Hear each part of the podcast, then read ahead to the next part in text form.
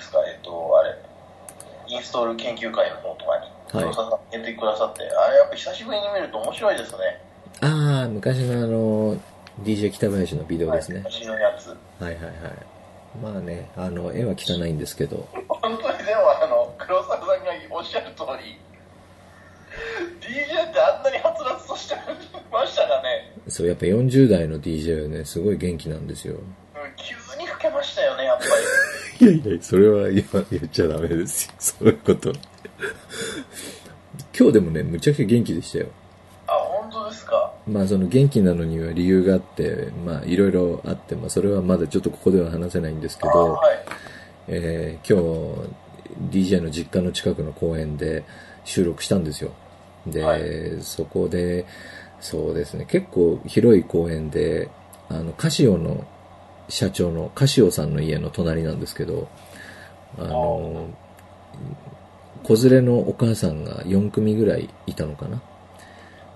で、あい、まあ、やっぱり DJ の声ってものすごいよく通るんで、あの、公園にいる人全員に聞こえてたと思うんですよ。その、ドーソンがどうのこうのとか、その おまんこがどうなの？あの、ああだの。素晴らしい。もう帰り、もう誰もいなくなってました、公園が。えー、ということで、前回に引き続き、ちょっとまずはお便りからさらっといきたいと思います。えー、ペンネーム、ラジオネーム、森山さん、ありがとうございます。ありがとうございます。はい。航空機内のエピソード取り上げていただきありがとうございました。まあ、取り上げた時もありましたね。え、キテレツさん、宗教で食品に、えーまあ、食べられないものがある場合のミール選択について解説します。例えば国境がイスラームでほとんどの国民が豚肉を食べないような場合は、最初から選択肢に豚肉はなくチキンオアフィッシュなどの選択になります。最も近年ではコスト低減のため複数種類用意せず最初からパンだけとジュースだけなどの簡易化の傾向が強まっています。ということでありがとうございました。まあ嫌ですね、簡易化されちゃうとね。まあ機内食ですか？私、機内食まずいまずいって皆さん言うけど、あ大概食ってますよ。残さず。大概食べてます。はい。残したことって多分今まで2回ぐらいしかないですよ僕うんあれまずいまずいって言ってんだから、よっぽどいいもの普段食べてんでしょうね。絶対食わない人も俺知ってますけどねもったい、もったいない、もったいないっていうのは何でしょう、貧乏症なんですかね。まあ、まあ、僕は単に貧乏症ですけど。えーと、続いて、2018年8月15日、グリーラさん、ありがとうございます。ありがとうございます。先ほどの方にはポイントはなし。あ、1個、1個、1ポイント。1ポイント。えーグリーラさん、小学中学生時代、私の勉強部屋は角部屋で、二面が大きなガラス窓でした。木造一戸建てで、えー隣の部屋が仏間でした。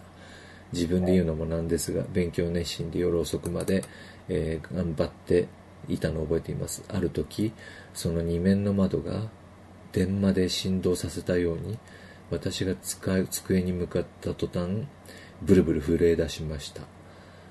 毎日のことで遠くの台所の冷蔵庫かはたまたエアコンの振動かなと思っていましたがしかしながら一つ一つ電気を止めても振動は止まりませんでした。それどころか窓は振動し天井はバシッバシッと割れる音が、えーし始めました。観察するとその音はどんどん移動して、えー最後は必ず仏壇の真上でした、えーお経を唱えても部屋の四隅にしよう思っても、えーこの現象が止むことはなく、えー手でありったけの力で、ま、窓を押さえても振動しました。あるよご先祖様と感じる意識体が見えてきました。そこでいい加減毎日毎日振動とラップ音で勉強できませんと言うと、えー仏壇で手を合わせてくれないと寂しいじゃないかという声が聞こえました。どこまでかまってちゃんなんだろうと腹が立ちましたが、えー試験の成績が落ちるので仏壇で手を合わせました。その次から次の日からピタッと全て収まりました。えー不思議な現象とは怖いものではなく意識が物性化しただけで恐れることは何もないのではないかということを最後にお伝えいたしますと。なんかすごい宗教がかかってるというかなんか。教訓を。何州だったのか気になりますね。ああそんな宗派で違うんですか？何州だったら、いや、ほら、あのーうちのあのあれがよく言うんですよ。うちのあのあ親戚の。小さい頃に、はい。私が小さい頃にやっぱり、あのい祖父母の家に行くと、家の周りは全部墓だから怖いじゃないですか。ああお寺の関係者ですから幽ね霊が出るんじゃないかと思って、そしたらあのうちの祖父母はよくこう言ってたんですよ。うちはねちゃんと心込めて拝んでんだから全員成仏してると。うちはでしょ？うん。うちは。はい。うちはっていうか、まあ、うちの宗派というかそのうちっていうかその大体そういうところに勤めてる人はちゃんと成仏するように拝んでんだと。どういう宗教をお信じになられてるのかこの方がご存知じゃないからわかんないですけど何かそういう問題が成仏できない問題があったのかもわかんないですよね。そうですね。先祖のあの墓をどうたらこうたらとかってまたそれで言ってしまうとちょっと霊感商法っぽいですしね。なんでしょう。でもねよく昔は心霊テレビなんかやってねよくラップ音楽とかっつってやってましたよね。しょっちゅうやってましたよね。あれなんで最近やんないんですかね。いやもうコンプライアンス的にまずいんじゃないですか？あコンプライアンス的に。らしいですよ。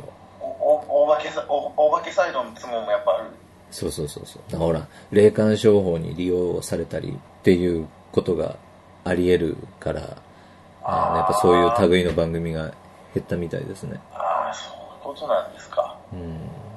あ別にあれを見たからってなんか、うん何を信じる、まあ確かに僕怖がってましたけどね。あの、だからといって、その仏壇を新しくしなかったらどうたらこうたらっていうのはちょっと信じないけど、何をするにも大体お金がかかるんですよねああ、なるほど。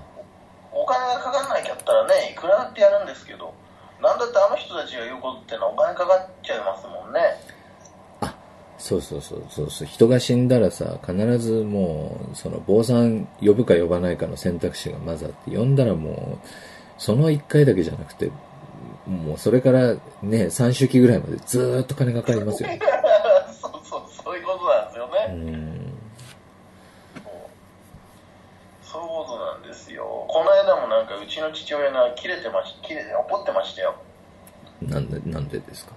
なんかそのあのなんか管理費なんかほら墓を持ってると管理費を取られると毎年毎年あらしいですね。はい。で管理費にプラスしてなんかそのあのえっ、となんかあれは盆と正月じゃなくてなんだったかななんか彼岸の時となんかそういうのはあ背書きの時だった。らなんかわかんないですよ。なんかそういう時はなんかそのあのみんながたくさんおお墓参りに行くからそのあのお墓参りに行った花とかなんだとかを処分するためにええ。あのそこで処分する人をそのアルバイトみたいなのを雇わないといけないからその分のそのなんかその管理費みたいなのをプラスで取られるみたいなそんなことを言っててえどなどんだけがめついんだと、ね、年間これだっつって納めてるのにそれで事足りないからもうプラスもっとよこせってそれどういうことだと。でそれで看板にはデカデカとあのお持ちになった供物は自分でお持ち帰りくださいなんて書いてあるんですよなあ、よくありますね。だったらお前なんでこの金取ってんだったら全部ち自分たちで管理しろよっていうのをなんか自分たちでいやお持ち帰りくださいみたいな書いといてさらに金も取んのかとうん。なんかそんな話をこの間二のねあの帰国した時に言ってましたいやー、供物ね。大変ですよねでもあの大体行くと何にも上がってないですけどねあ、そうですか。帰帰った時はあの一応律儀に行くようにしてるんですよだけど他の墓見たってね別にあの管理しなきゃいけないようなほど上がってないですよあ、そうですか。うんうちはもちろん上げてないからあの上がってないですけどね隣近所のお墓を見たって上がってるところの方が少ないんじゃないですかああ、なるほどねそれで。なんか上げた途端に帰った途端になんかあの坊主が回収に来て自分で食ってるってことことはあるかもわかんないですけど 自分で坊主が食ってるっていうのは、まあ、あんまりないと思うけど。ただね、やっぱり、あの、お墓にそのお供えしたものって、ほら、犬が、犬が食ってる説とか、ホームレスが食ってる説とか、いろいろありますよね。はいはいはい東京もあれなんですか？東京もあの持って行ってくださいとかって書かれちゃうんですか？書いてありますよ。結構手入れが大変だから持って行けって書いてあるんですけど。まあ、多分管管理がその、都営レーンと、またそのね、あの、あそうそういうのもありますね。いいろいろあるんでしょうけど、それも。あ前にあの、これも、あの、ちょっと前の話なんですけど、えー、まあ、誰とは言わないですけど、お友達がね、その、八王子の多摩レーンに行くと、まあ、そこにお墓があるらしいんですけど、はいその墓、むちゃくちゃ広いんですって。で、その広いところに、まあ、道路が何本か通ってて、広いから車でこう中に入っていくんですけど、誰もいない墓しか、一面墓ばっかりのところに、フルスモークのハイエースフルスモークのハイエースがじーって止まってるんですって。それがすごい怖いって言ってました。それは怖いですね怖いです。お化けよりも怖い。よりも怖い こうなんかその中にね、あの、こう性欲にまみれた男たちが10人ぐらい潜んでたら怖いですよね、それは。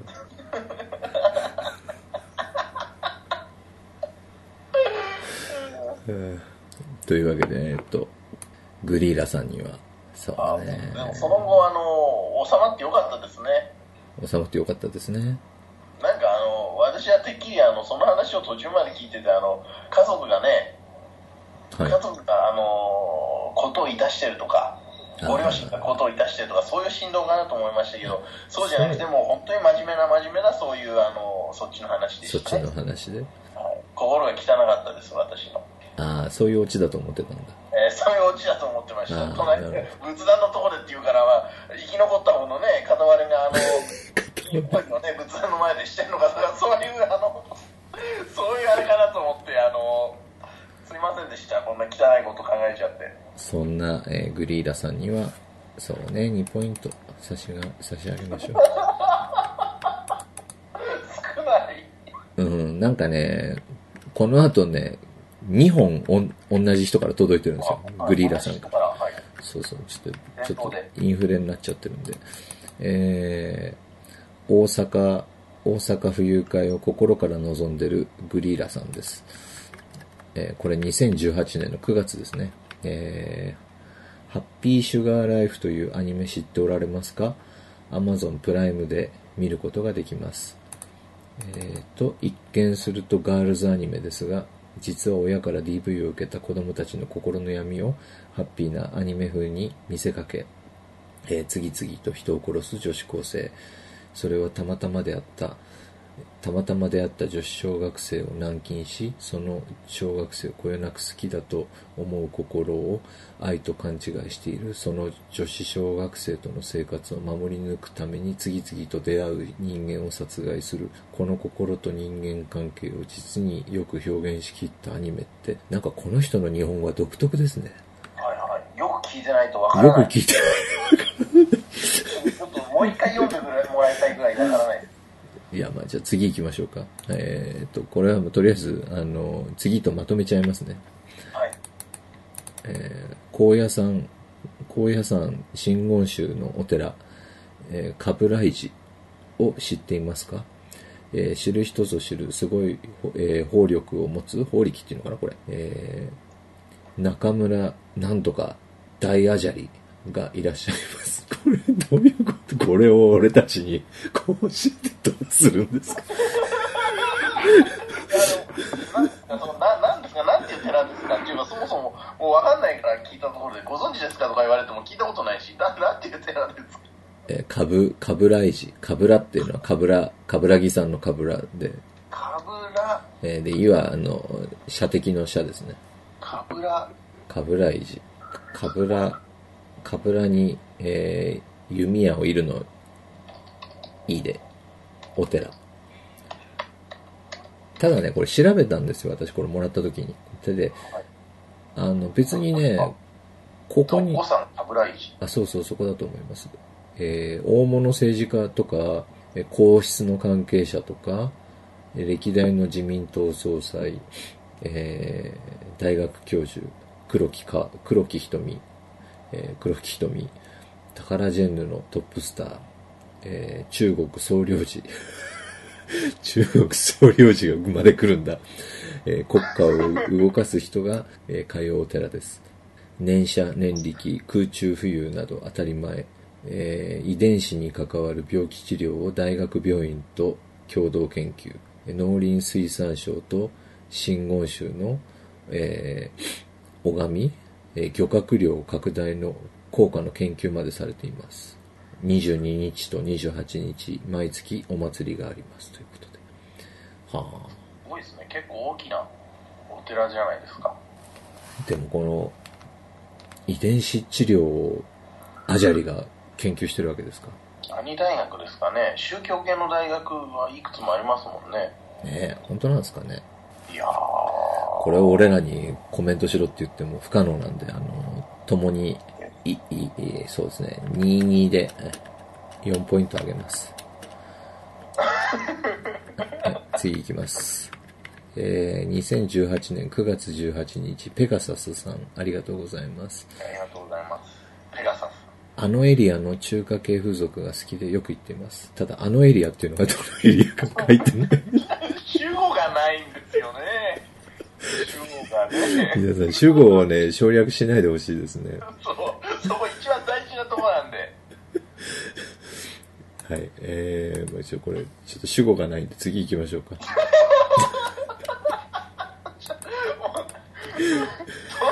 の、どのエリアなんだ気になってしょうがない。えー、次、2月、2018年10月10日、えー松尾万内さん。え黒沢さんに質問です。今まで、えーいろんな方々にインタビューをされてきたと思いますが、えー彼らから話を聞く際気をつけていることや心を開いてもらうコツなんかはありますか、えー話を、話を遮らないとか否定しないとか。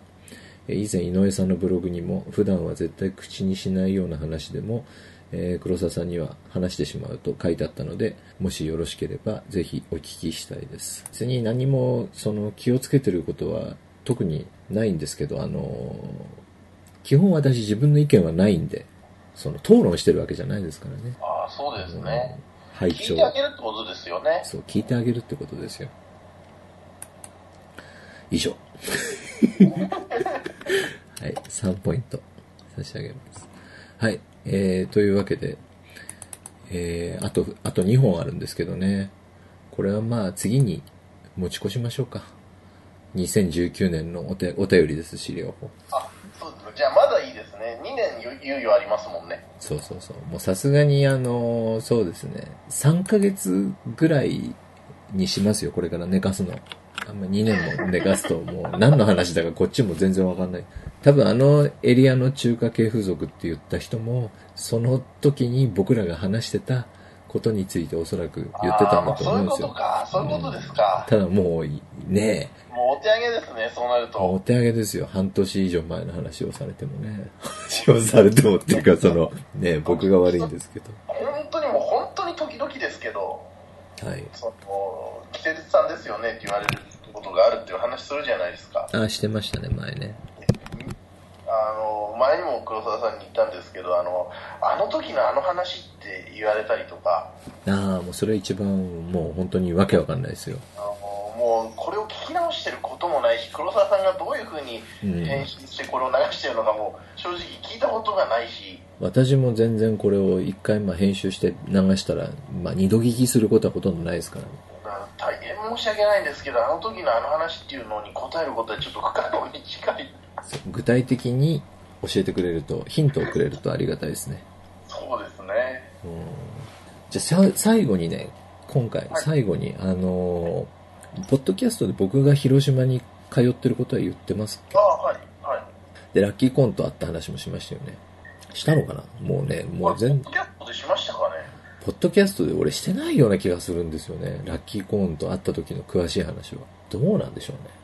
ラッキーコーンさんがどういう人だっていう話はし、あ、たびたびそれはしてます。あのー一回アポを断られた時があって、その2年か3年前に一回あの、ラッキーコンさんに連絡を取った時には、一回門前払いされてるんで、その時に一回ざっと話したと思うんですけど、えー、つまり、広島県に、まあ、近所から変質者扱いされてる人がいて、あの、本人曰く、わしは気違いだからのっていう、まあ、感じの、本人は自分のこと気違いだと思ってる方なんですけれども、女子高生、女子中学生のメッセージをいろいろ書いて、それをあの、まあ、広島市とか呉市のめぼしい女子中高生に手渡して、で、そのエロ電話をかけてほしい電話番号みたいなね、自分の。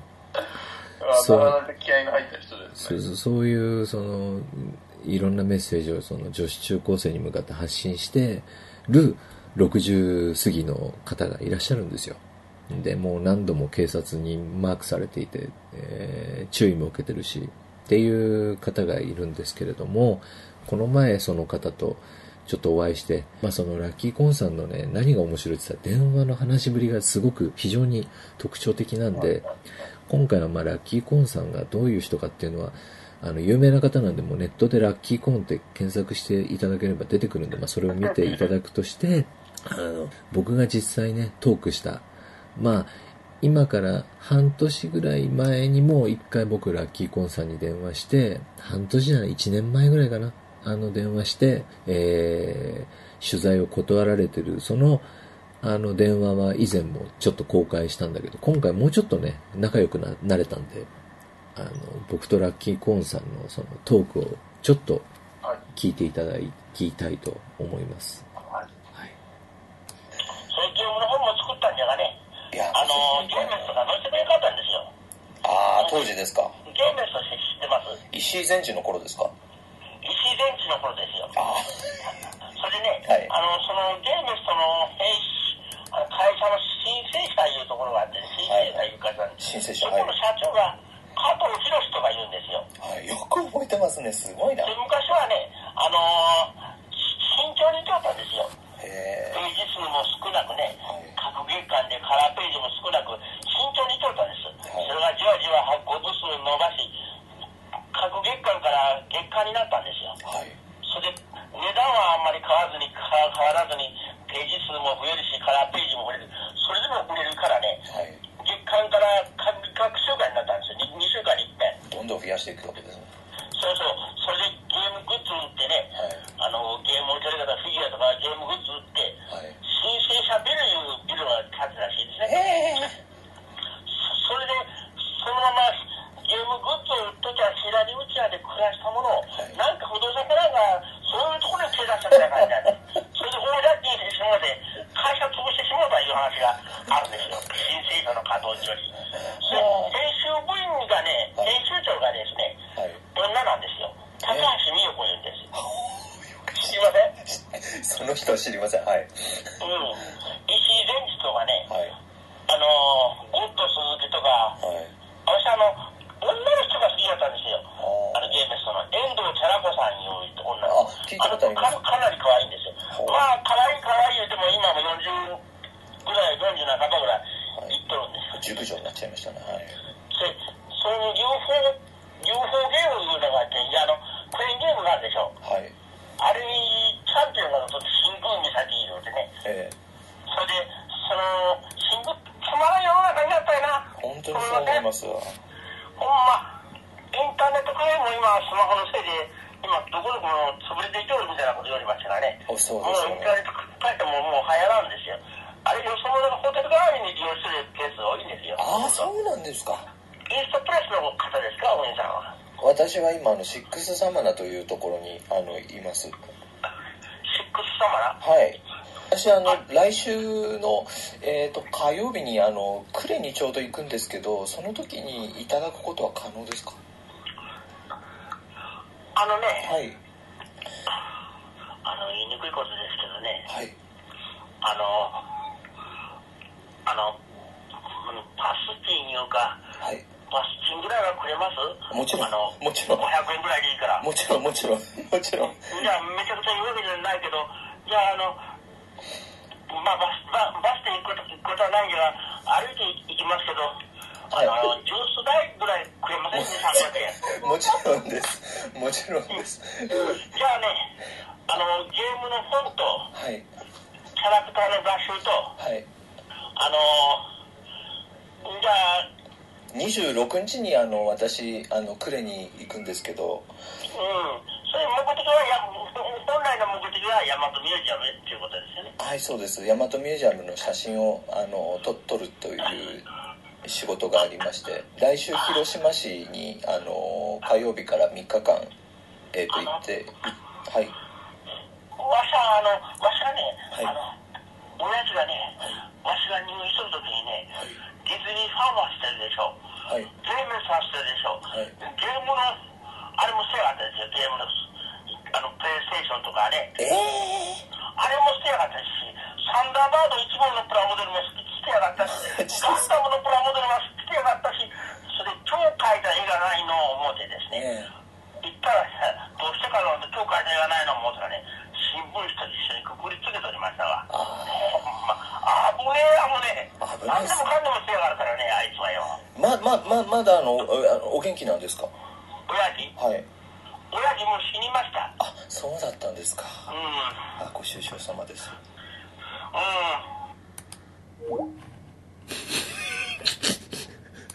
ありがとうございましたいや途中すいませんちょっと笑ってしまいました変わった方ですだと思いません、はいやあれですね、あの、この、なんていうんですか、広島弁っていうか、岡山弁っていうか。広島弁ですね。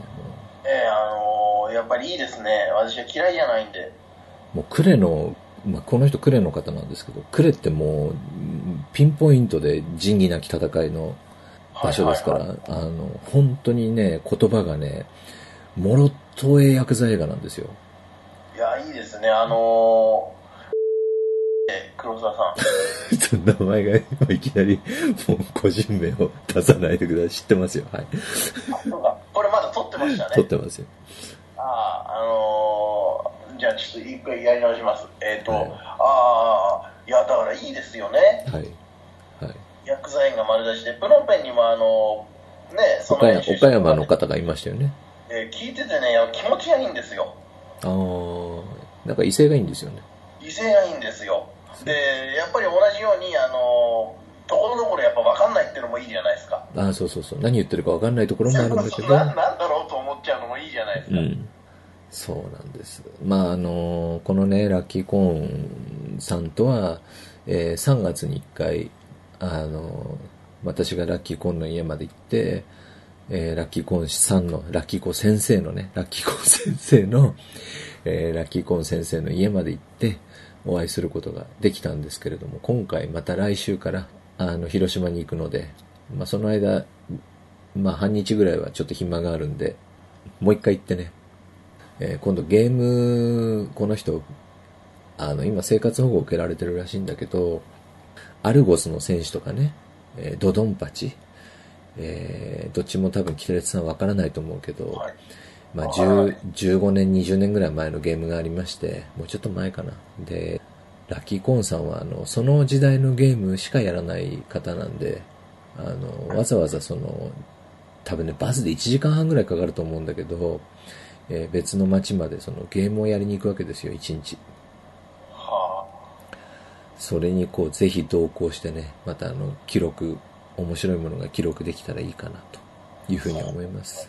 何歳ぐらいは？って言った後、10歳ぐらいは？って言ったのには爆笑してしまいまあのね、やっぱりね、この辺物価が異常で、ああ、この話前もしたかもしれないけど、ラッキーコーンさんの、あの、先生の家から、あの、帰るときに、坂に、あの、でっかいスーパーがあって、入ったらさ、弁当がさ、150円とかさ、そう、もうだって、あの、スパゲッティとか99円とかなのよ。